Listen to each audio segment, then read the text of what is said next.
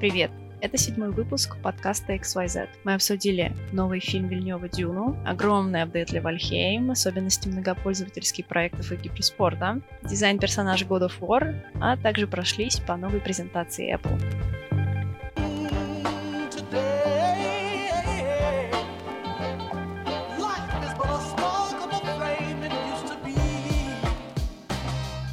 Э, здравствуйте, это XYZ подкаст, э, седьмой уже выпуск.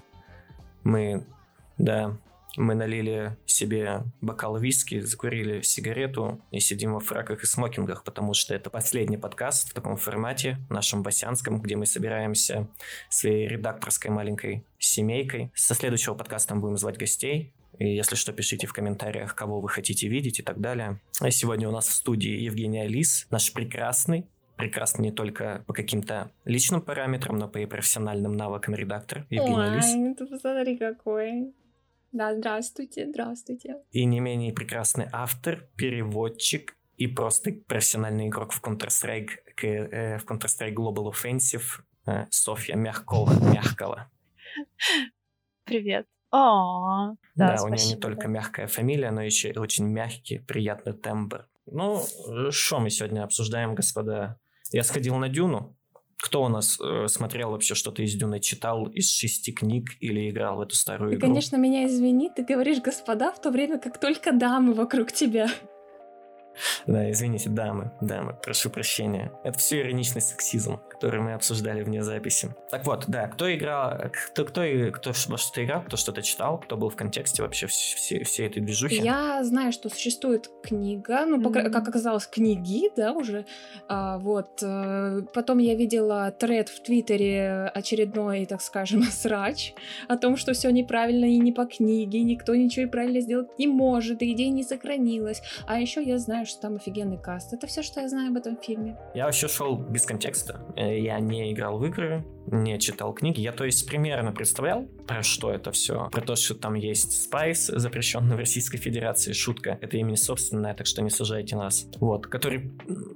Мне почему-то было забавно, потому что его перевели как специи. Там есть фраза «Спе- «специи — это психоактивное вещество».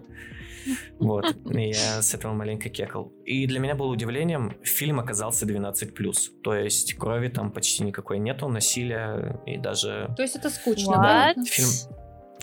Нет, и, и на удивление, я, я очень такой этот привередливый, может даже снобливый смотритель фильмов, то есть я там, не смотрю Марвел, не смотрю Марвел, не смотрю мультики Дисней, но это мне понравилось. Потому что Дисней Потому что ужас. снимал его Простите. Я обязана была сказать, что я не люблю Дисней. Дисней отвратителен. Это, это моя сестра, мой, я тебе даю 5, потому что мы уже на подкасте как-то спорили с Евгением другим э, про Дисней, Что, он ему нравится, что когда ли? мы фильмы обсуждали. Да, Женя любит Дисней. Вот, в общем, фильм-то снимал Вильнев, если я правильно назвал фамилию режиссера, который снимал ремейк «Бегущего по лезвию» с, с прекрасным Гослингом. И он очень любит, видимо, брать прекрасных мужчин на главные роли. То Гослинг у него, то э, Шаломе. Тимати Шаломе, да, он, по-моему. Вот, в общем, если без спойлеров, очень бодрая такая экшн-драма с элементами каких-то политических вот этих вот разборок. Ничего лишнего, все по делу, все красиво, только долго. Два с половиной часа, чуть больше. И ощущается, вот мы ходили с одним из наших авторов с Игорем, потому что мы недалеко живем, и он сказал, что фильм ощущался, как будто он посмотрел 4 часа, но это было не скучно, потому что у Вильнева реально крутая режиссура, все э, драчки, драчки поставлены красиво. В общем, да. Вот такое Вильнев вообще отличается таким длинным повествованием. У него предыдущие фильмы, это, ну, понятно, «Бегущий по лезвию», как бы оригинал «Бегущего по лезвию» и а, который 2049, они оба такие длинные, медленные. Но у него еще есть предыдущее, может, вы видели «Прибытие». Оно вообще медитативное.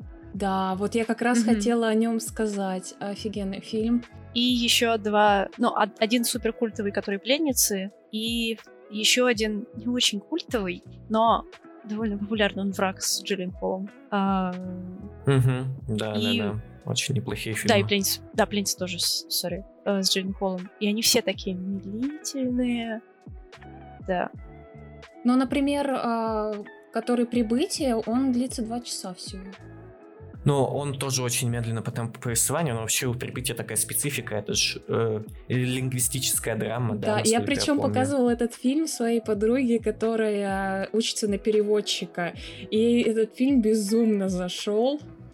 И я даже ехала к ней в другую страну с целью показать этот фильм. Понимаете, насколько все было? Я посоветовал своим родителям прибытие как-то. Вот как раз в ковидные времена, когда все сидели на локдауне. И они, по-моему, вытерпели где-то минут 40 или час. Они такие, что-то скучно. Так что старшее поколение не поняло в этом случае маленько. Ничего себе.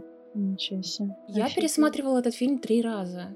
И каждый раз для меня он просто проходил в лед. Я даже не замечала, как время пролетало. Ну да, я, кстати, дважды его тоже смотрел. Он неплох, он хорош. Угу. Я как-то, ну, я когда посмотрела прибытие, я была, ну, мне очень тогда понравилось, потому что я очень ощущаю эту разницу, когда ты говоришь на разных языках, как у тебя действительно меняется мышление, когда ты переходишь на другой. Но в итоге я потом посмотрела несколько обзоров на этот фильм и несколько эссе и черт, там есть дыры в сюжете довольно большие, и меня теперь немножечко смущает. Я, наверное, когда-нибудь его пересмотрю и подумаю еще раз, понрав... нравится ли он мне так, как до этого.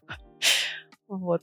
Довольно интересно. Это, наверное, проблематика любого фильма, где есть э, игры со временем. Там же прибытие, извините за спойлер, к фильму неизвестно скольки летней давности. Там же все выходит в итоге к тому, что люди благодаря вот этим пришельцам понимают э, течение времени, его относительность и все такое начинают существовать типа там в будущем, настоящем и в прошлом одновременно. И любой фильм, где вот... Точнее, тот, кто осваивает этот язык, да, да, потому да. что и mm-hmm. вот когда ты существуешь, э, ну, типа любой фильм, где появляется эта концепция, там, мне кажется, неизменны какие-то дыры в сюжете. Это часть нормы. Ну, кстати, да. Я еще сейчас э, открыла посмотрела работу режиссера, и оказывается, будет еще сериал Дюна. Вот, кстати, да, когда мы смотрели фильм, мы думали о том, что это мог бы быть крутой сериал для Netflix. Типа, для условного, да, для HBO, неважно. То есть, э, он реально видно, как его можно легко раздробить на серии, и это будет классно смотреться. Но у сериалов просто традиционно чуть меньше бюджеты, да, чего греха и чуть меньше, намного меньше бюджета, чем у фильмов. И, например, в фильме круто поставлен экшен, ну, все взрывается, все там хореография и все такое. Не знаю, как это в сериале будет реализовано, но я бы посмотрел, да, с радостью. Хотя вот с Дюна я был до этого знаком очень опосредованно, знал только какие-то базовые вещи о ней. Я ничего не знаю об этом фильме, но тем не менее, я увидела каст, и мне чисто из-за каста хочется посмотреть. Оскар Исаак, эх, эх. My Heart. Your Heart, Your Love. да, дело в том, что я, ну, я его открыла после того, как посмотрела «Аннигиляцию». Вот, а «Аннигиляция» — это в итоге стал один из моих любимых фильмов. Вот то, что я пересматриваю пас... ну, не постоянно, периодически. Это «Аннигиляция». Да, насчет каста, каст прикольный. Э, я большой фанат Шаломе. Я уже тоже до подкаста это девочкам прикидывал, девушкам, девочкам, э, что э, многие голливудские актеры очень круто выглядят, такие баф пацаны, подкачанные, все такое. Тот же Гослинг, Джиллин Холл, неважно кто. А Шаломе, он очень худой, такой же 50-килограммовый воин, как и я, и мне всегда приятно смотреть на него на экране, думаю, вот блин, буквально я, буквально я, как в, то, в той картинке Wall, It's literally me. Как в зеркало смотришься. общем, да, это, это, это модельная фигура моя. О, да, да. Да, только Конечно, Шаломе маленько по модельнее, но факт остается фактом. С ним есть офигенный фильм «Король». Он, он многим людям, которые любят историю, не нравится, но это очень выделяющийся фильм, опять же, на фоне многих современных исторических драм. Он, он пытается заигрывать с этой эстетикой грязного средневековья и все в таком прочем духе. Плюс он очень прикольно снят, очень прикольные кадры есть. Очень прикольно поставлены бои. Что отличается, там нету вот этого классического рыцарского вайба, когда там дуэль какая-нибудь на мечах, они там дерутся и все такое. Там, собственно, единственная сцена дуэли, она э, показывает, как примерно реально проходили в реальной жизни вот эти бои. Рыцари начинают что-то махать мечами, потом просто валят друг друга на землю, начинают колотить руками, и в итоге один другого закалывает ножом. Потому что, как известно, меч не пробивал рыцарскую броню почти никогда. Ничего себе. Да, и... Звучит здорово. Ну, в смысле, здорово... Э, так. Звучит интересно. Да, там, в общем, все, все прикольно и все классно. И сцены боев, они не очень дорого сделаны, но они тоже с таким историком точно там, они скажут нереалистично, нереалистично, но да, там воины сражаются не какими-то крутыми мечами, не фехтуют прекрасно в бою. Там бой это реально такая свара. Они просто зажимают друг друга, колотят этими булавами, утопают в грязи, спотыкаются, сшибают друг друга конями. Там нету ничего вот такого высокопарного, нету местам романтизации рыцарей. Но это реально, ты смотришь такой, вау, я чувствую тестостерон в этой битве, потому что мужики тупо месяца колотят себя вот этими, глупцуют гигантскими булавами. Не гигантскими на самом деле, они небольшие были. Ну, то есть ты любишь гачи-мучи, все понятно. Давнейший гачи-боец, да. Ну вот, кстати, ты сказал про меч и доспехи. Мне что-то вспомнилась сцена из «Игры престолов». А, там у Джона Сноу, у него же был, появился такой меч супер стали, какой-то, по-моему, валерийская сталь или какая-то такая. И на съемках, естественно, он а, не везде носил с собой, ну, как бы более-менее меч, так скажем. То есть что-то представляющее собой такую твердую палку, а там был какой-то силиконовый, по-моему, и в одном кадре он просто начал волнами ходить, и фанаты это заметили. Насколько я знаю, реальные мечи тоже гнутся в бою. Когда там бьются об доспех или бьются друг об друга, они типа тоже изгибаются, потому что сталь достаточно гибкая на самом деле. Она крепкая и гибкая, поэтому она не ломается. Нет, а там именно было в том, что он прям волнами ходил, прям видно было, что это какой-то очень мягкий материал, то есть не сталь. Вот что-то, я не знаю, такое эластичное. Знаешь, у них там известный желяб, где у них кофе в Старбаксе да, в одном из да, финальных да. сезонов стоит.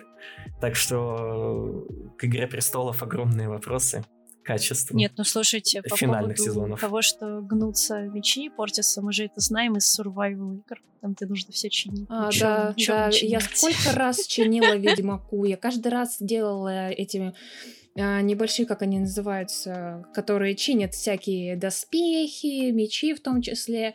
Я только починю этот меч, и Геральт опять такой, а у меня сломался меч, куда ты его пихаешь, что он тебя все время ломается? Кстати, возвращ... возвращаясь к э, реалистичности, у Геральта же полуторные мечи, ну, потому что он суперсильный, типа, он ими ловко управляется. Полуторные мечи никогда, никогда не носили за спиной. Да. Это просто невозможно его достать. Их всегда носили в руках. А, потому что они тяжелые?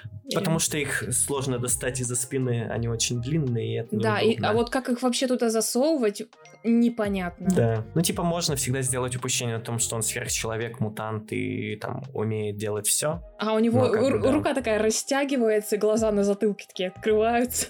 Чтобы посмотреть, попал ли он мечом или нет. Геральт очень хорошо расстегивает лифчики, потому что он умеет делать манипуляции со спиной вслепую. Извините за плохую шутку, пожалуйста. Я больше так не буду. Ничего себе. Вау. А, кстати, лором обосновано, он же большой там, бабник и все такое. Мне кажется, он реально умеет. По поводу, кстати, починки э, мех. Я э, очень люблю Волхейм за то, что они, э, в общем, чтобы починить те или иные вещи, броню, не нужны дополнительные материалы. Ты просто подходишь к а, workbench и все чинится. Ты просто там жмакаешь на то, что нужно починить, и все. То есть тебе не нужно собирать, короче, дополнительные материалы, чтобы что-то Это починить. нереалистично, вот. мне уже не нравится игра, все. Это нереалистично, но это так вообще улучшает... Вообще просто это, это такая морока, которую они просто вырезали непонятно. Видимо, просто потому, что это типа морочно. Это такая прикольная фишка в геймплее, делать что-то, ну, в ущерб реалистичности, но это помогает сконцентрироваться на каких-то других аспектах геймплея, то есть тебя это не отвлекает. Мне кажется, это ну, особенно как бы важно. Во всех играх ночь. Во всех играх очень много условностей. Как бы всегда, ну вот эта фраза про то, что нереалистично, она вообще про многое ну, в играх, игры поэтому... сами по себе нереалистично. Давайте уж так тогда. True, да, да, да. Uh, ну нет, и, не, да, некоторые в... же пытаются заигрывать прям с гиперреалистичностью. Основное слово «пытаются», как бы. Ну, я просто не вижу, как бы... Мне кажется, ни в том, ни в том нет проблемы, и так, и так нормально. Поэтому я даже... Ну, я не совсем воспринимаю это как критику, когда говорится, что нереалистично, а потому что, ну, просто что-то переходит в раздел условностей. Да, все это делается ради геймплея, по сути. Да, это действительно в итоге ты не тратишь на это время, и это на самом деле такая морока, ты в итоге просто используешь все, что у тебя есть, вообще не паришься про то, что, ой, блин, лучше я вот это не буду использовать, потому что материалы еще, ну, господи. Нет, теперь вообще нет таких проблем. Почему-то Валхейм, он действительно концентрирует тебя скорее на каком-то ощущении от игры. Он э, не такой хардкорный, как, например, Майнкрафт. Ну, как мне это Майнкрафт хардкорный? А... Ты чего? Просто в Алхейм ты можешь, ну, совсем все себе аккуратно построить так, что тебя особо никто трогать не будет. То есть там вот есть такая концентрация на каком-то уюте. И вчера они выкатили обновление, ну... и там появился транспорт. Все просто мучились, потому что там очень большая карта, и нужно бегать. Естественно, все пользуются телепортами, которые нужно строить, строить, строить. Ой, сколько же у нас телепортов, это кошмар. Но суть в том, что теперь можно ездить на огромных мохнатых э, чудищах это транспорт вообще. А я думала, это будет какой-то джип Патриот такой, типа. Да, я как челябинец не мог не спросить. Там ведут тонированные шестерки и лады приоры, чтобы на них можно было хасанить с пацанами и включать музыку под окнами. Слушай, я думаю, что мод э, такой есть. Я надеюсь, во всяком случае. А, потому что модеров в Алхеме... Ну, моды вообще в Алхеме очень классные. Um, Правда, я их скорее просто на ютубчике смотрю. Мне, мне самое очень интересно все-таки survival, классический мод просто сам по себе. И, то есть мне нравится добывать ресурсы, мне нравится строить, мне, мне нравится вырубить э, пол леса, чтобы потом построить себе хибару. То есть мне такой концентрации, что вот хочу просто строительством Нести заняться. горы, чтобы построить себе хибар. Вот, кстати, Волхейм же он весь на этой, на скандинавской мифологии. И у нас тут э, выкатили дизайн персонажей God of War, и больше всего кеков вызвал пивной Тор с пузиком и со всеми делами. Как вам, девушки? такой дизайн персонажа. У меня просто есть защита в эту э, в его дизайн. Это у которого ты, ты сейчас про того чувака, у которого да, пузо открыто. А, это Тор, потрясающий. Я не вижу mm. ничего плохого, наоборот, прикольненько, мне даже кажется. Во-первых, это не типичный образ, Э, но он, насколько я понимаю, обоснован вообще скандинавскими легендами, что Тор в какой-то момент обрюзг, без всякой там движухи, боев, убийств и всего такого. И так показано, кем становится вот этот вот воин, когда он уходит на пенсию грубо говоря. И во-вторых, во-вторых, э, я видел статью, где пауэрлифтер э, пояснял, что вот такое телосложение, например, э, нормальное для вот людей, которые поднимают очень тяжелые веса, для профессиональных спортсменов причем. Типа um, вот это вот пузо служит дополнительной опорой для них. Пузо, про пузо и дедлифтинг, да, но там вообще пузо немножечко другое, не такое, как у Тора. Это, во-первых. Во-вторых, э, меня очень смущает э, то, как это все сделано там, в плане защиты. У него броня не защищает одну из самых чувствительных, как бы там, где у нас все органы есть. Нужно всегда закрывать живот. Да, и тут как бы такая супер параллель про бронеливчики, да, у нас проскакивала, и меня все равно это смущает, потому что эм, получается, если это мужской персонаж, его можно оголить, но он при этом толстый. А мне кажется, это но если... не броня, это его повседневная одежда. Он такой дрова рубить, не знаю, или раскалывать скалы, чтобы добыть себе камня, чем там Тор обычно занимается. Типа это вот такой э, basic наряд вышел в пятерочку за пивом. Ты такой идешь, идешь в игре такой в новой части, такой, о, в сортир захотелось, такой, открываешь дверь, а там Тор, и драка началась. Кстати, Кстати, в Алхиме добавили тоже эм, от Тура небольшой подарочек. Э, можно построить теперь такой сжигатель, точнее не сжигатель, короче, такая коробочка, в которую ты кладешь вещи, которые тебе нафиг не нужны, потому что некоторые материалы и дропы с разных мобов, они в слишком большом количестве. Они пофиксили это в апдейте, потому что теперь можно из них делать там всякое-всякое. Вот. Но бывает все равно то, что точно не нужно. И я раньше выкидывала это, короче, со скалы в воду, и оно там диспаунится, потому что ты уже достать это не можешь, то, что глубоко на дне. А теперь можно положить в эту коробочку Тора, потянуть за рычаг, и с небес на тебя фигачит молнией. Иногда появляется надпись, что тебе, типа, подарочек опустился, и ты открываешь, короче, коробочку, а там уголь. Залезь как-нибудь сама туда и попроси кого-нибудь опустить рычаг, или так нельзя? Так нельзя, нет. Ой, Он там чисто, там чисто открой коробочку, да, положи туда. Там шкатулочка здесь какая-нибудь маленькая, да? Нет, нет, нет, там просто нельзя залить, залезть а. в коробки. Коллизия, вот, да? В алхимии нет. Нет. Нет, просто там, а, там нету... Обычно ты, короче, менеджмент делаешь через э, экраны своего инвентаря и инвентаря самого самой коробочки. Я просто говорю коробочка, потому что это очень странная штука. Она ни на что не похожа. это такой железный сундук, обвитый, не могу описать, очень странная вещь. И в алхемии ты не физически кладешь что-то. Ну, как бы ты просто открываешь э, экран, у тебя два инвентаря, и ты перекладываешь одно в другое. То есть ты залезть туда не можешь. Вот в чем дело. Ну, как в основном инвентари Мне кажется, это большое упущение разработчиков, что ты не можешь туда залезть и отдать себя Тору. Оу, oh май. Звучит странно. Кажется, нужна тишина после этой фразы на подкасте. Мы, кстати, плавно съехали с God а я там хотел... э, Женя сопротивлялась, но я все равно это прикинул. Ой, сори. Про то, что одну из богинь сделали чернокожей. У кого-нибудь есть с этим проблемы? У Потому меня что у людей нет, там- мне вообще по барабану. М, Ну, Скандинавия, не знаю. Но опять же, вопрос про то, насколько что реалистично, но не совсем понятно, если в игре и так очень много условностей, почему это и на персонажа распространяется. Мне как бы, мне интересно, мне кажется, наоборот, чем ярче и э, неожиданнее может быть, э, это наоборот прикольно, это привлекает внимание, и это интересные образы. Why not? Почему Димитреску э, 3 метра высотой с огромной грудью и, прошу прощения, ногтями, когтями, которые тоже очень длинные. Как бы тут тоже вопрос, откуда, почему, зачем. Не знаю, мне кажется, цвет кожи это... Потому что Димитреску это Хорни Байт, просто прекрасный, который А, ну всем так, так, так, полюбился. подожди. Ну да, это ж образ прям Милфы, такой в сферическом вакууме. Мне кажется, это Кстати- было специально, они специально выкатили, выкатили именно этого злодея, чтобы по нему начали рисовать арты, чтобы его начали все обсуждать. Да, это правда.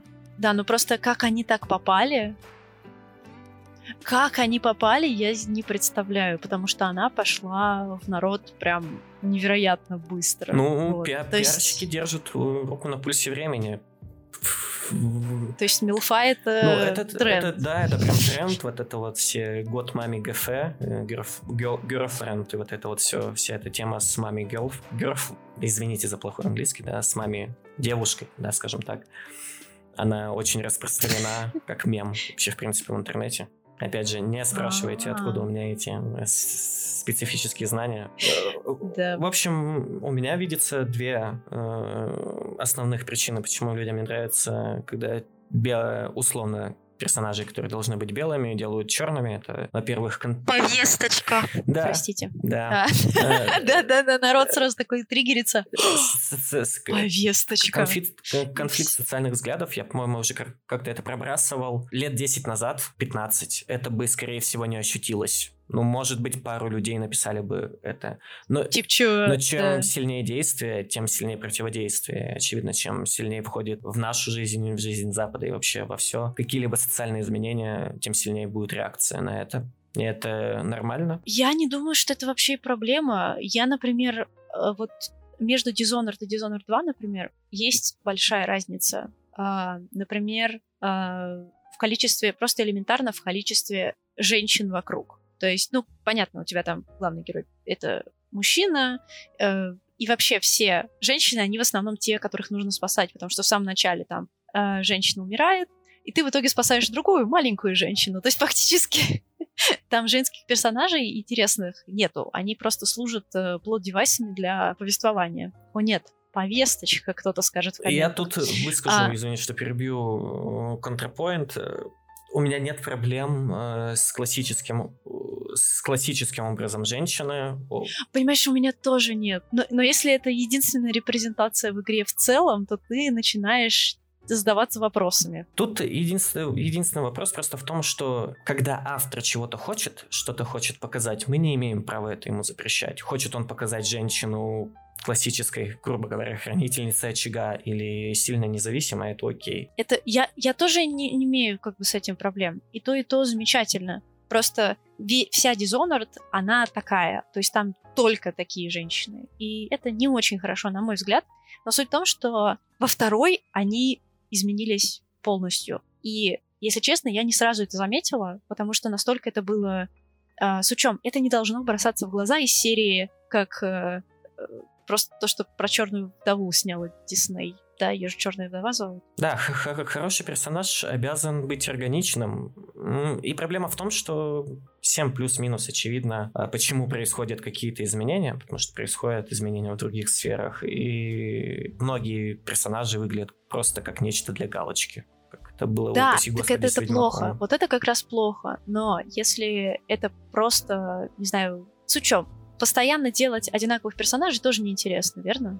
А, и, да, естественно, да. там, не знаю, просто поменять цвет кожи, это вот это для галочки. Но если ты просто хочешь какой-то бэкграунд с этим добавить, еще что-нибудь. Например, в Dishonored наш попутчик, который постоянно с тобой в хабе разговаривает перед очередной миссией, это девушка, инвалид, черная, лесбиянка. Комбо, комбо инклюзивности. Да, и я это осознала только потом, когда я где-то увидела какой-то коммент хейтерский под каким-то видосом. Настолько меня я даже не задумывалась об этом. Я не уверена, что у них была задача изначально инклюзивности. У них просто, типа, интересный персонаж. Все. Ну, я тут скажу в защиту теории о том, что умеренное добавление инклюзивных персонажей существует. И ГДА, организация, которая занимается исследованиями рынка геймдевом. Они также занимаются какими-то программами типа для, для улучшения корпоративной культуры. У них все завязано вот на идее о том, что более разнообразная команда создаст более инклюзивную игру, и они подразумевают это как однозначное добро. Но, как известно, э, постмодернизм у нас должен был уничтожить понятие добре, зле и всем таком, но да, эти ребята все равно продвигают идею как единственно верную. Не знаю, насколько это проблема и насколько вообще это неправильные мысли, но я приверженец того, что то, что сейчас происходит, это некая форма моды, как, например, была мода, знаете, там, на сильных, крутых мужиков в боевиках. Потом их начали снимать, сменять какие-то такие циничные, прикольные мужики. Да, мудаки там... в главной роли и все такие грубо говоря, да. да как Мне кажется, это просто, просто часть моды. И в какой-то момент маятник качнется назад. Я не знаю, мы увидим всех героев в духе античности, Аполлонов с идеальными телами.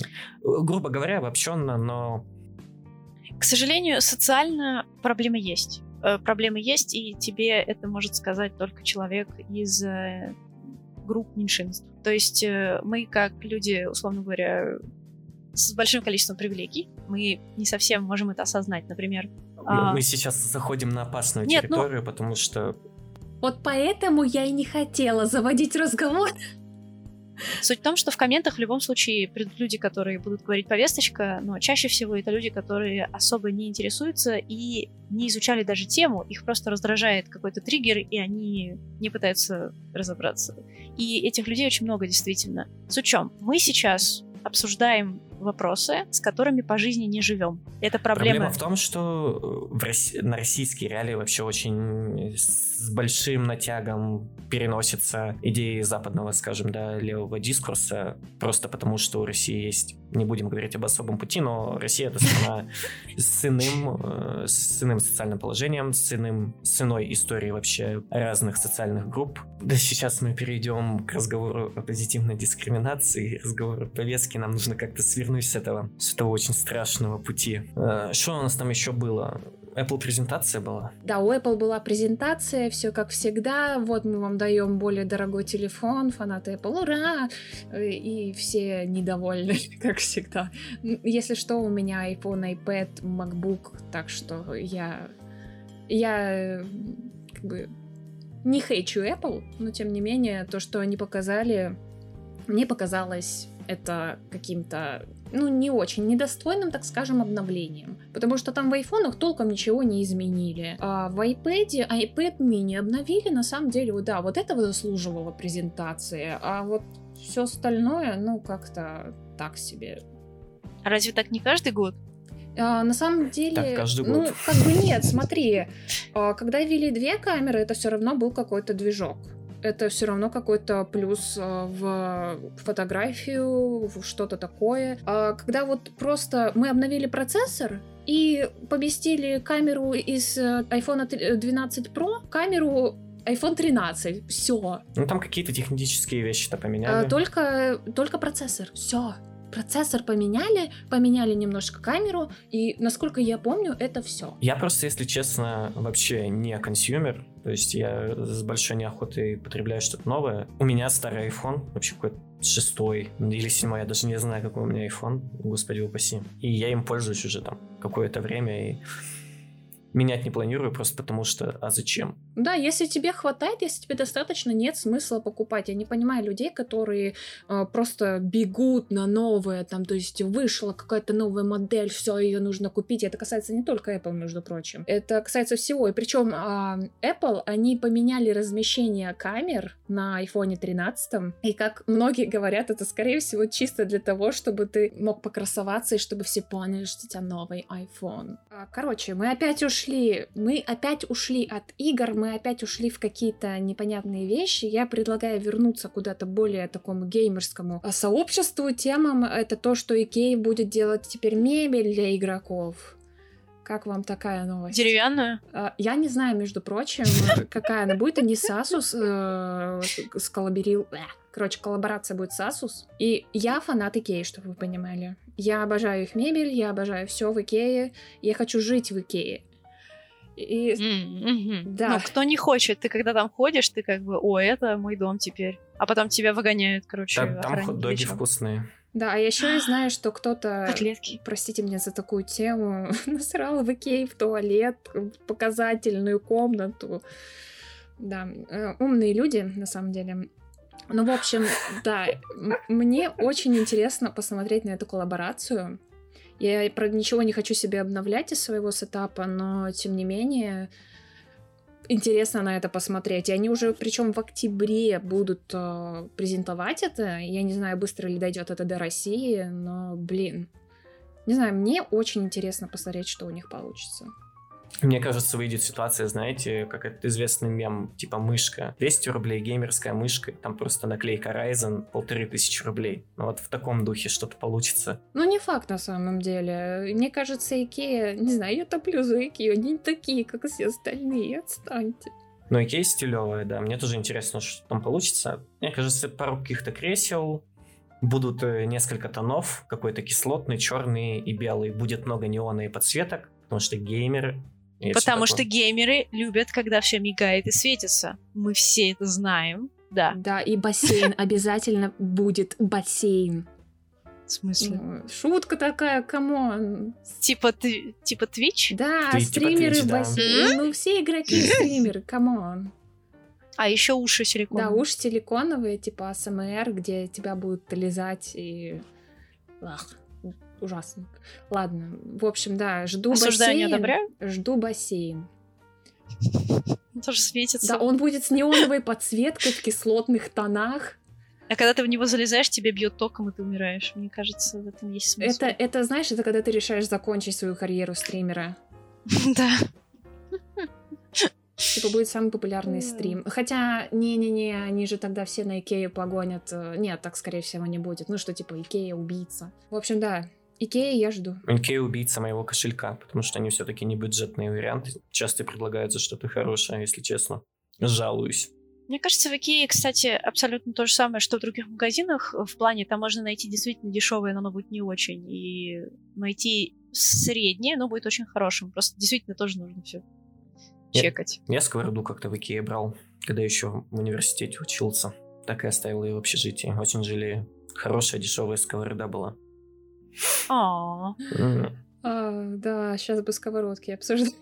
Простите. Так, подождите, подождите, давайте тогда вернемся к апдейтам. Ну, про Valheim я вчера, ну, сегодня, я вчера наиграла, и сегодня наиграла, и уже повизжала по поводу этого. Да. Про Overwatch. Это не совсем апдейт, но... Ну как, это... Будет же вторая часть. Выходят новости, да, выходят новости про второй Overwatch, скидывают информацию о том, а, как поменяются персонажи, как э, там меняется, в принципе, очень сильно поменяется игра, потому что сейчас 2-2-2 это два танка, два ДПС и два хила, а будет 1-2-2, то есть один танк, два ДПС и два хила, за счет чего э, танков будет э, довольно сильно менять, чтобы у них было, ну, чтобы они могли больше впитать в себя дамага. И на самом деле, не знаю, там, по-моему, поговаривали, что где-то вообще в 23-м году Overwatch 2 выйдет, и, блин, я на самом деле не удивлюсь этому. Плюс он будет платный, типа, для того, чтобы тебе обновиться на Overwatch 2, тебе нужно будет заплатить. Ну, хотя я от Activision ничего другого и не ожидала. Я тоже не понимаю вообще то, что вытворяет Blizzard Activision со своими продуктами. У Доты была подобная вещь, когда они переносили Доту на другой движок. Они типа анонсировали это как большое обновление, и они не меняли игру, они не называли это Dota 2, но они прям перепилили движок, все перенесли, и все. Это прошло, ну, без особых потерь, как бы. Понятно, что какие-то баги, не баги были, на следующее поколение Source они переносили. Вот почему Overwatch они просто не ребилднут и все. Зачем вся эта мишура со второй частью, еще и платной, учитывая, что это киберкотлетная как бы игра. Ну, причем киберкотлетство плохо э, развито у Overwatch, по крайней мере.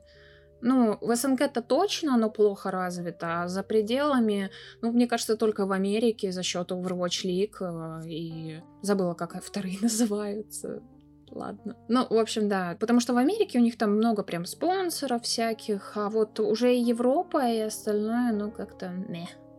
Опять же, этот тейк про перепилить баланс, там изменить соотношение танков, ДД, ДД, бойцов и все такое, Опять же, я просто... Мне легко говорить про доту, потому что легитимный пример. Я в свое время в нее много отыграл. Э, они постоянно меняют мету. Да, она плюс-минус неизменная, но она, если посмотреть, когда я играл лет пять назад, и как она выглядит сейчас, патчами она изменяется прям кардинально. Она меняет положение дел, она меняет... Например, там существовали одно время... Они и сейчас существуют позиции мидер, offlaner, carry, два саппорта, которые ходят нищими. Сейчас там все изменилось. Там есть первая позиция, вторая позиция, третья, четвертая, пятая, которые там распределяются по, грубо говоря, по количеству золота, которое они зарабатывают за игру обычно. И это кардинально меняет геймплей, кардинально меняет тактики, и я не понимаю, почему Близзарды просто не выпускают патчи с этим. Они пытаются. Они пытаются что-то менять, но я скажу так, когда появился три танка, три хила, я забыла, как называется это комбинация, это мета. Они их очень долго не могли от них избавиться. Они там бафали, нерфили все, что только можно и нельзя. И, по-моему, окончательно от этого избавились только когда ввели жесткое 2.2.2. Но это, насколько я помню, это не факт, что оно именно так. Они пытаются что-то выкатывать, какие-то балансы, но метод этого сильно не меняется. И я вот знаю, что некоторые игроки Overwatch сравнивали его с э, Лигой Легенд э, лолом. Они говорят, говорили, что вот там прям вот чуть ли не каждую неделю выходит какой-то патч, который меняет баланс. И многие жаловались на то, что нет никаких изменений для Overwatch. Не знаю, как сейчас там дела, потому что я особо не играю, но тем не менее, вообще апдейт игр это очень важная вещь, как мне кажется, какие-то изменения даже в офлайн играх потому что иначе это все забудется, как это было с фазмофобией. Я даже не помню уже название этой игры. Э, вот эти типа желейные человечки. Она один раз прям бахнула так сильно, в нее все играли. Которые все падают? Да, которые все падают. Fall Guys, во, Fall Guys. Да, а, я как раз сказала, падай, думаю, да-да-да. Да-да-да. Вот, а, там не было никаких апдейтов, и об играх забыли, а апдейты появились уже тогда, когда игры были забыты, и смысла в них сейчас как такового нет. Да, в общем, Blizzard какие-то постоянно не, непопулярные решения, опять же, на мой субъективный взгляд, принимают. Понятное дело, что у них сидят люди умнее всего, которые понимают и маркетинг, и все дела, но то, что они делают, там перевыпустить Диаблу, когда все ждут другие проекты, зафакапить Warcraft 3 переиздание. Это надо постараться. Зафакапить переиздание Warcraft. Ну это как? Это одному богу известно, как они так постарались. Ну, в общем-то, да. Я недавно совсем узнала, что, оказывается, Ice Frog... Вообще, я узнала, что есть такой человек, и что он не раскрывает своего имени. Да, это и... один из немногих анонимных разработчиков условно анонимных. Там его пытались дианонить, и, по-моему, даже есть дианоны. Я особо не разбирался, если честно. Выяснили в сущности ли кто он. Там даже были теории, что это группа авторов, но в итоге там пришли к выводу, что это какой-то вот один человек. Меня вот очень интересует, вы, вы говорили про апдейты, и я в целом, ну, так как я тоже вот... У нас тут Overwatch, Dota, Counter-Strike э, линия. Counter-Strike не обновляют очень часто, потому что если ты будешь сильно часто обновлять, но там слишком много да я думаю, в Overwatch и в Dota то же самое. Очень много механик, если ты будешь их постоянно обновлять, не будет появляться мета, и... В Доте очень, профессион... в Доте очень быстрая мета, очень быстрая профессиональная мета, и Доту... Доту, мне кажется, чаще любого другого продукта Valve и Blizzard обновляют Просто, Интересно. По, просто потому что, во-первых, патчи постоянно факапят э, баланс, э, выявляются ну, дисбалансные а как вот герои. Вопрос по поводу факапа. Это не совсем факап, потому что фактически, если ты не будешь, если ты найдешь какой-нибудь идеальный баланс, э, с существованием которого в целом можно поспорить, в любом случае, если у тебя постоянный баланс, это неинтересно. То есть у тебя уже есть мета, которая не меняется там, не знаю, несколько месяцев, нужно обязательно чего-нибудь поменять. Не обязательно, но плюс-минус. Они так и делают. Они выпускают крупный патч, появляется mm-hmm. просто персонаж, э, грубо говоря, который вносит Имбовый, больше да. импакта в игру относительно других при меньших э, затратах э, при меньших затратах вообще действий. И поэтому они потом резко, вот недавно вышел патч, я уже не играю, но я так слежу одним глазком. Вышел патч, все нашли каких-то имбалансных героев, имбалансные связки героев на профессиональном уровне, в пабликах там они смотрят по, на разных уровнях игры, по тому, кто как выигрывает, сколько winrate у персонажа. Mm-hmm. Все они это увидели, они пофиксили самых сильных, мета маленько нормализовалась. Как бы mm-hmm. более-менее нечестные герои исчезли. И вот сейчас у них будет крупный турнир International. Ну, про него, наверное, все слышали. Mm-hmm. Я думаю, они mm-hmm. до него там что-то еще Он один раз... Что говоришь? Он будет а, По-моему, да, там с какими-то ковид-ограничениями в Румынии он будет проводиться. Боже. Просто Counter-Strike вроде, я не помню, в ноябре должен быть лан, и я типа сижу, и у меня как бы все такое напряженное, потому что два мажора уже отменили. Два мейджора просто... Или, или уже три. Я уже сбилась. А International их О, их переносили. Их не отменяют. Ну, ну перенос, как бы. Как да, что-то, что-то такое было, что-то такое я слышал. Это надо назвать на, мне кажется, вот как это все влияет, переносы, отмены, как вообще COVID повлиял на киберкотлет это назвать какую-то киберкотлету, чтобы она это объяснила изнутри, потому что у нас просто point of view как бы от обычных обывателей, которые не в теме компетитив э, движухи как таковой. Ну, я скорее, да, я, я тоже, несмотря на то, что я Counter-Strike смотрю, ну, каждую неделю точно, я все равно со стороны, да, я не представляю. Ну, как бы очень много потом шуток появилось, что, например, э, некоторые игроки почему-то стали лучше играть, когда было не лан, а когда, ну, все сидели по домам. Например, э, игрок Зантарес его стали называть онлайн Тарас, потому что он просто стал лучше играть почему-то онлайн. Это очень смешно. Я, я помню, когда-то давно, когда я еще активно интересовался дотой, там были какие-то полушутки про то, что типа игрокам не стоит ездить со своими вторыми половинками на турнирах, потому что это отвлекает. И там споры были для кого-то, типа, это поддержка, для кого-то это отвлекает, и в таком духе. Может, просто самоизоляция тебя лишила некоторых социальных каких-то обязанностей, возможностей, тебе не нужно видеться с друзьями, и ты такой, ну, я буду играть 24 на 7. Ну, кому-то, правда, комфортнее, потому что Counter-Strike это в том числе и очень э, игра по то, как ты себя ощущаешь, потому что какой-нибудь э, Simple периодически вывозит просто на его уверенности. Ну, типа, просто, просто в какой-то момент команда начинает играть очень уверенно и вытаскивают. А, довольно интересная штука. И, возможно, кому-то просто из дома комфортнее, потому что когда ты сидишь, э, если у тебя, условно говоря, ну не социофобия, ну, условно говоря, тебе некомфортно сидеть на сцене, а перед тобой куча людей, которые тебе еще что-то кричат, и ты их не то чтобы слышишь, но ты их точно видишь э, каким-нибудь боковым зрением. Да, Возможно, и... ты действительно андерперформишь. И, и есть же э, такая штука, как типа боязнь первого лана, что типа вот если какой-то молодой игрок гремит в онлайне, да, проходят, там молодая команда проходит кучу отборочных, там пробирается по головам, выходит в LAN, от нее обычно ничего сверхъестественного не ждут, просто потому что пер первый раз всегда сложный в любой деятельности, да, ты первый раз выступаешь перед публикой, тебе страшно, но второй раз ты уже понимаешь, чего ждать, и поэтому это так работает. Просто люди приобретают с этим ну, опыт. Тут не важно, наверное, интроверт, экстраверт, обычная волнительность присуща всем. Если ты профессиональный киберспортсмен, будь ты хоть раз 100 социофобом, рано или поздно просто профессионализм, умение возьмет верх, и ты научишься работать с этим. А, кстати, я хотела добавить по поводу шума окружающего. Я знаю, что у риотов они пускают белый шум в наушники, то есть сами наушники звукоизолирующие, плюс они пускают белый шум, чтобы не было слышно. А в КС два Два, две пары наушников обычно. А, опять же, тут уже я прикину про доту. Насколько я знаю, там игроки постоянно слышат толпу, и у них выходил от Valve документальный фильм про один из мейджеров, там играла в финале русская команда и major, русская-украинская команда. Major проводился в Киеве, по-моему. э, Virtus.pro против OG, две команды, и понятно, за кого все болели. И там прям показана какая-то ну, Народ просто кричит, подсказывает? Нет, они там, ну, типа кричат Virtus Pro, Virtus Pro, и там показывают вот эту кабинку зарубежной команды, они, им, та, их там тренер подбадривает, типа, такие, давайте, ребята, соберитесь, соберитесь, в таком духе.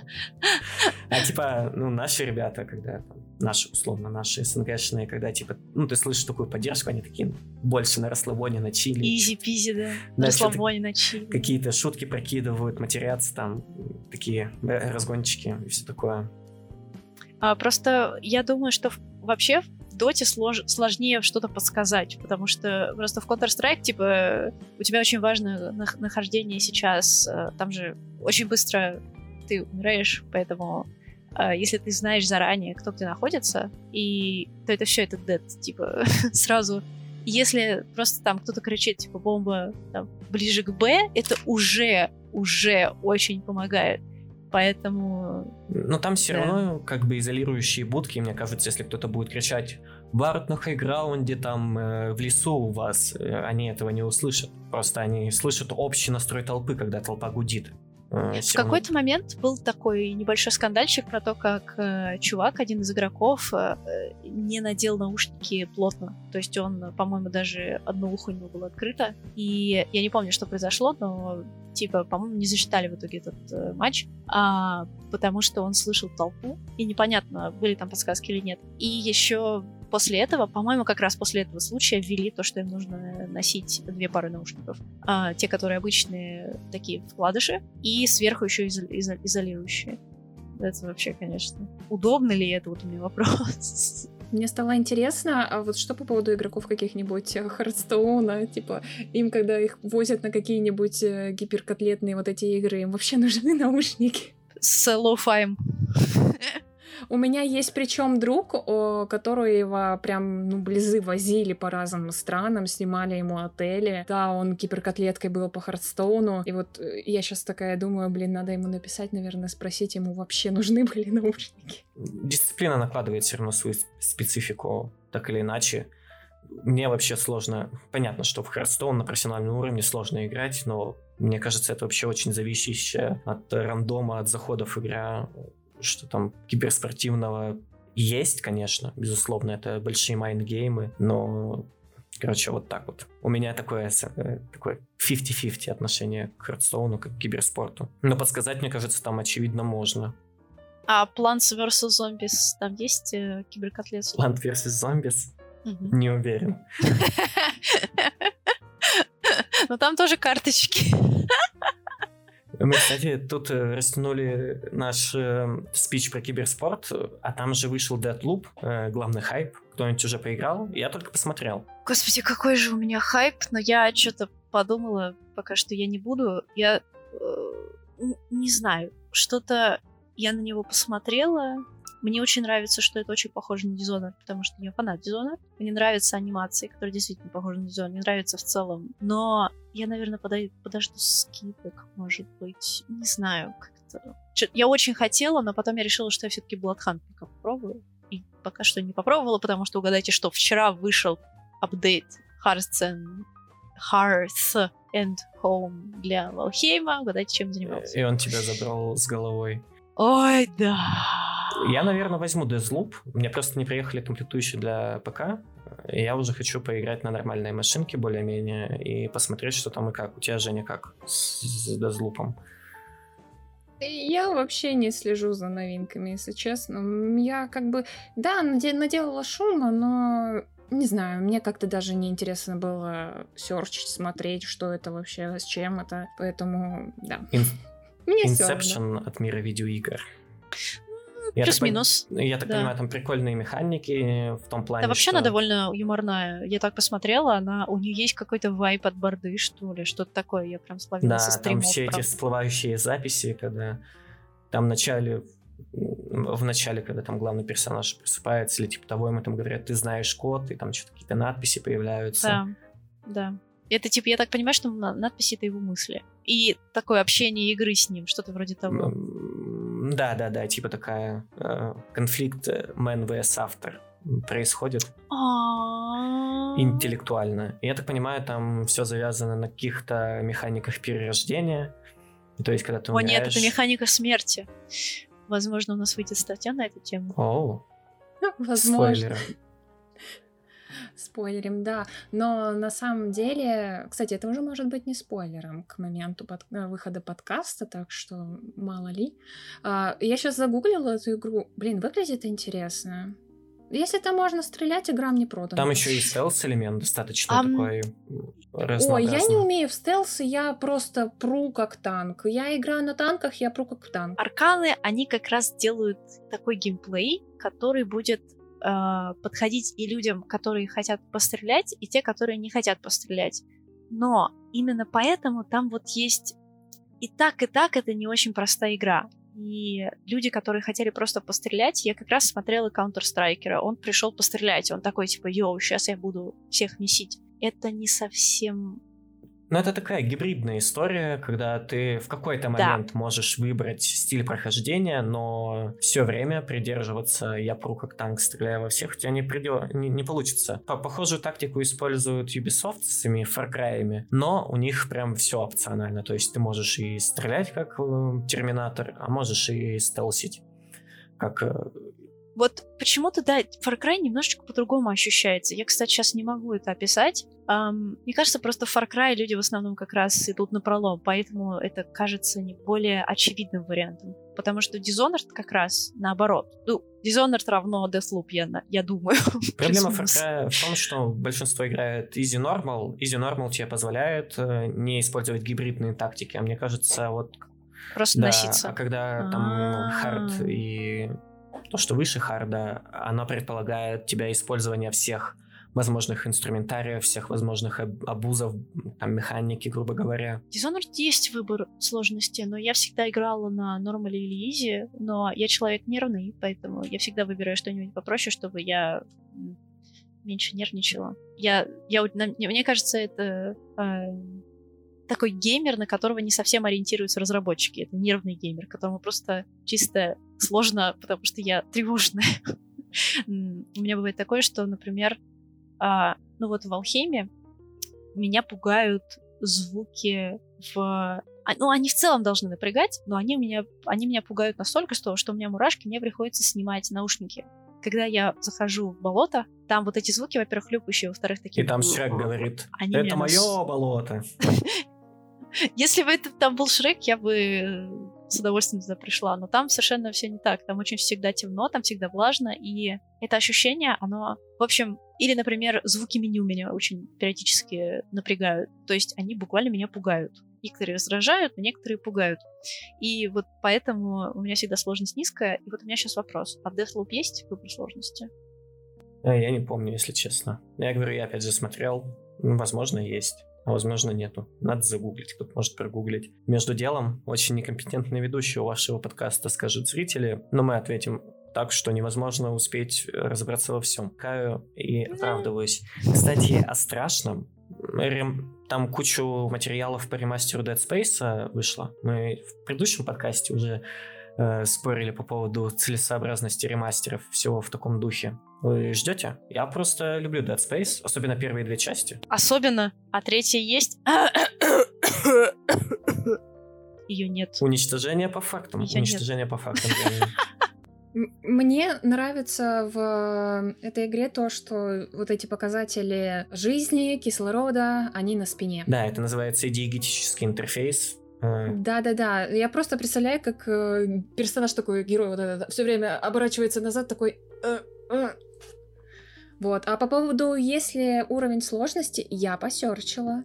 А, в игре нет традиционного выбора уровня сложности, игра типа сама адаптируется под скилл игрока. Типа, чем эффективнее ты отстреливаешь противника, тем становится сложнее. А вот, игра. кстати, это что-то вроде автолевелинга, очень похоже по сути. Э, The Elder Scrolls, начиная с Oblivion, уже прибегли к этой фишке. Автолевелинг, когда ты, твой персонаж становится сильнее, и враги становятся сильнее.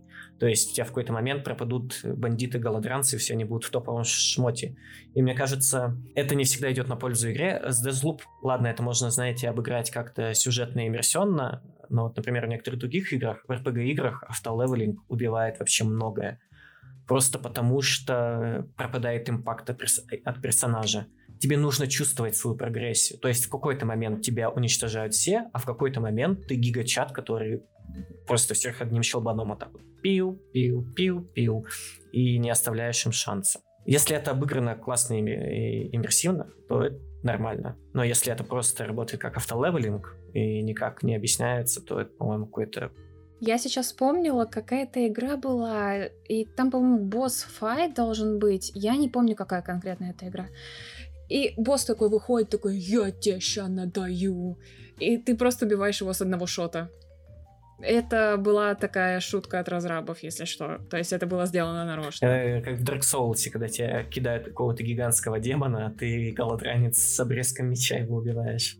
У меня такое же ощущение было. И с самого вступления первого Dark Souls. Типа там какой-то гигамонстр такой, и ты его выбираешь нищего с палкой, и просто ты палкой его забиваешь по попе, по ногам потому что выше ты просто не можешь ударить. Я не играла, на самом деле, ни в одну игру Souls-like, потому что я чувствую, что я на ней сгорю невероятно, и я не хочу этого для себя, но говорят, что лор э, просто офигенен, вот как раз-таки в Dark Souls. Кстати, вот э, Dark Souls — это как раз та игра, которую я не выдержу из-за того, что я тревожная. То есть настолько, что меня в алхимии что-нибудь напрягает до мурашек. А, а это, простите, такой человый survival. Таких, если я иду в Dark Souls, я просто... Ну, я поиграла, кстати говоря, наверное, час Dark Souls, я поняла, что мне настолько не хочется в это играть. Потому что я не получила ни одной положительной эмоции. Вообще. Dark Souls неплохо. У меня даже есть друзья, которые прям в онлайн там прям жутко задрачивали. Наверное, это цензурное слово, да, можно говорить. Вот, подолгу, по полгода они играли, и ничего нравилось людям. Мне хватило одного рана по каждой части, первых двух. Я в третью так и не поиграл, хотя вторую часть все ругают. Вот так вот. А из чего ругают? Ну, типа, а, окузуалили, особо ничего нового не добавили, ну, в таком духе. Mm. Вот, э, кстати, у нас тоже было это, мы это обсуждали, на последнем подкасте, на предыдущем, то продолжение игры они должны или не должны и, и в чем должны, не должны добавлять новое. Я не знаю, если у вас есть очевидный огромный разрыв э, в разработке, то все ждут, что вы кардинально поменяете что-то. Если вы штампуете как Call of Duty раз в два года, грубо говоря, да ради бога не меняйте. У вас есть люди, которые это купят. А, есть, например, да. Кто все эти люди? У меня нету ни одного знакомого, кто играет в Call of Duty. Слушай, у, у меня достаточно большой круг общения, и я вспомнил только одного человека, который не иронично любит Call of Duty. Действительно, грубо люди? говоря, выборка там из 20-25 человек. Да, давайте, вот, окей, Один это только. мне интересно, сработает это или нет. А, вот, может быть, кто-то в комментариях нам напишет. Просто я не совсем... Ну, я реально, я сейчас подумала, я никого не знаю. Женя, у тебя есть такое? Ты знаешь кого-то, кто любит Call, of Duty? I mean, я не говорю, что это плохо.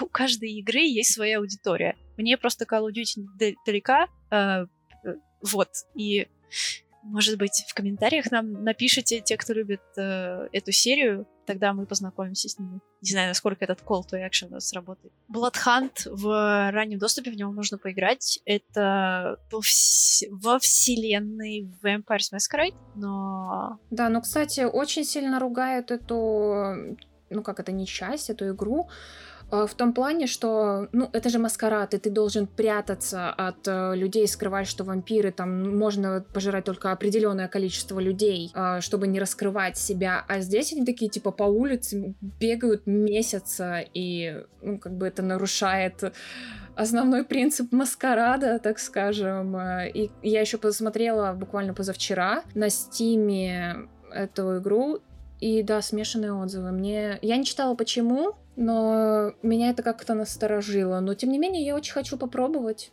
Сегодня все. Надеюсь, что мы высказались по а, всем интересующим нам вопросам, потому что неделя была какая-то насыщенная. Или мне так показалось, потому что Валхейм вышел. Сегодня подкаст Скорее всего, из-за Валхейма. Да, скорее всего. Окей. И спасибо всем за внимание. Э, Ждем вас снова. В следующий раз у нас будет гость. Пишите, кстати, в комментариях, кого хотите, чтобы мы позвали. Потому что, напоминаю, мы отказываемся от этого формата в пользу э, другого, более сложного, со спикером в неком формате интервью. Короче, всем пока. Всех целуем. Пока. Чмоки.